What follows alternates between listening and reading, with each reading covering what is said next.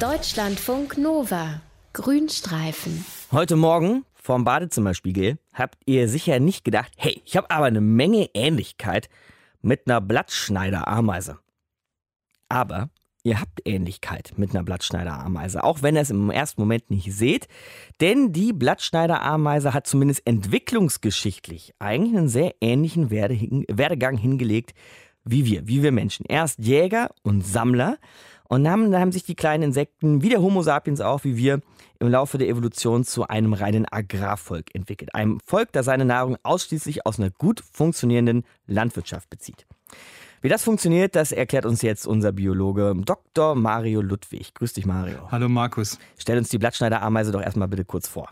Ja, also Blattschneiderameisen kommen ausschließlich in Südamerika vor, dort in den Tropen und diesen Namen Blattschneiderameise, den verdanken sie der Tatsache, dass sie mit ihren wirklich sehr, sehr scharfen Mundwerkzeugen so Pflanzenblätter in kleine Stücke zerteilen können und die transportieren sie dann in wirklich ganz, ganz langen Kolonnen in ihre Nester, die unter der Erde liegen. Und diese Blattstücke, die dienen den Ameisen nicht, wie man sehr lang vermutet hat, als Nahrung, sondern die Ameisen, die verwenden diese Blattteile als so nährstoffreiches Substrat.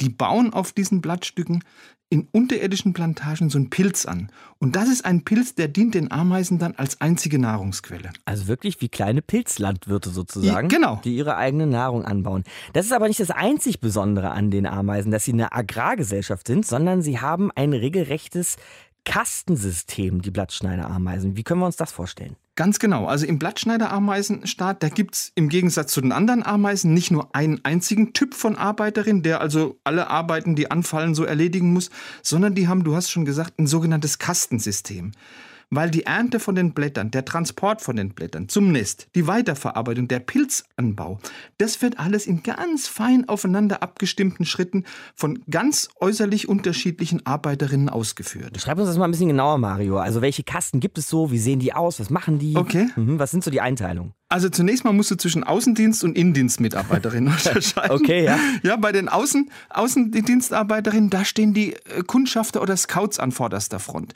Die haben den Job, Bäume, Sträucher zu suchen, die viele Blätter haben. Und wenn jetzt diese Scouts ein geeignetes Objekt gefunden haben, dann legen die sofort von dort aus eine Duftspur zu ihrem Nest. Mhm. Weil mit Hilfe von dieser Duftspur werden dann viele andere Außenarbeiterinnen sicher zu dem, ich sage es mal, Einsatzort geleitet. Dann sind die sogenannten Blattschneider an der Reihe. Das sind große, das sind kräftige Ameisen, die haben so ganz messerscharfe Kieferzangen und da zerteilen die die Blätter so in halbkreisförmige Schnipsel. Und diese Blattschnipsel, die übergeben sie dann an die sogenannten Transporteure. Mhm. Und die haben jetzt den Job, diese Blattstücke eben möglichst schnell ins heimische Nest zu bringen. Transporteure, Mario, wenn ich jetzt an die Jungs von der Spedition denke, die ich neulich gesehen habe, die hatten alle ganz schön dicke Oberarme. Das sind wahrscheinlich ganz schön kräftige Arbeiterinnen. Ne? Genau, das sind ausgesprochen starke Tiere. Die können also auch Blattstückchen, die mehr als das Zehnfache von ihrem eigenen Körpergewicht wiegen, mühelos in ihr Nest schleppen. Und was ich sehr schön finde, dieser Konvoi von den Transporteuren, der wird auch noch von Soldaten begleitet. Das sind auch riesige Arbeiterinnen und die haben den Job, den Ameisenkonvoi von Fressfeinden aller Art zu schützen. Soldaten halt, ne? Das sind Soldaten. Mhm. Aber die Soldaten können sie natürlich die Transporteure jetzt nicht vor Angriffen aus der Luft bewahren. Weil die Transporteure, die sind ja relativ hilflos, die sind ja schwer beladen, Aha. die werden oft von Buckelfliegen aus der Luft angegriffen, weil diese Buckelfliegen, die wollen da schön ihre Eier, fies wie sie sind, in den Hinterleib von den Ameisen stechen. Eieiei. Aber da haben die Blattschneiderameisen auch vorgesorgt, weil ganz oben auf den Blättern, da reisen noch so ganz, ganz kleine Bodyguard-Ameisen mit. Und wenn so eine Buckelfliege kommt, dann spritzen die einfach ganz gezielt Ameisensäure auf die. Das ist ja Wahnsinn. Und sorgen jetzt dafür, hey, Transporteure und Blätter kommen mir unbeschadet ins heimische Nest. Das ist echt ganz schön ausgetüftelt. Wir waren jetzt aber bisher eigentlich nur im Außendienst, ne, ja, Mario? Was äh, passiert jetzt im Innendienst? Kommen wir zum Innendienst. Ja. Da sind jetzt Arbeiterinnen da, die haben die Aufgabe, diese Blattstücke weiter zu zerkleinern. Weil diese Innendienstarbeiterinnen, die gibt es in verschiedenen Größenausführungen. Die größten Arbeiterinnen, die zerteilen die Blattschnipsel, die frisch eingetroffen sind, umgeben die dann an die kleineren Artgenossen weiter. Und letztendlich gilt da, je kleiner die Blattstücke sind, desto kleiner werden auch die Innenarbeiterinnen. Und zu guter Letzt, vermischen dann die kleinsten Innenarbeiterinnen diese mittlerweile wirklich winzig kleinen Blattschnipselchen mit ihrem Speichel, der enthält spezielle Verdauungsenzyme. Und da entsteht dann so eine homogene, vorverdaute Masse.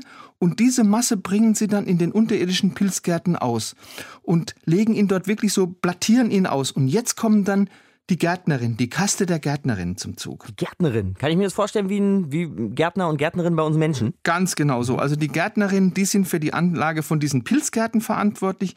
Die stecken zunächst mal so kleine Pilzfäden in dieses Breisubstrat, das die anderen Innendienstarbeiterinnen ausgebracht haben. Und mit der Zeit bildet sich dann auf diesem nährstoffreichen Substrat so ein dichtes, schimmelartiges Geflecht von Pilzfäden. Ist ja gut gedüngt. Und die Gärtnerinnen, die beißen dann mit ihren scharfen Kieferzangen so regelmäßig die Enden von diesen Pilzfäden ab, weil das verhindert, dass es Fruchtkörper gibt. Stattdessen bilden sich an diesen Fadenenden so kleine, so knollenartige Verdickungen. Das sind die sogenannten Ambrosia-Körperchen. Die sind sehr reich an Eiweiß und die werden jetzt abgeerntet und die werden dann an die Larven und an die anderen Ameisen verfüttert. Also das ist das Endprodukt von allen Bemühungen.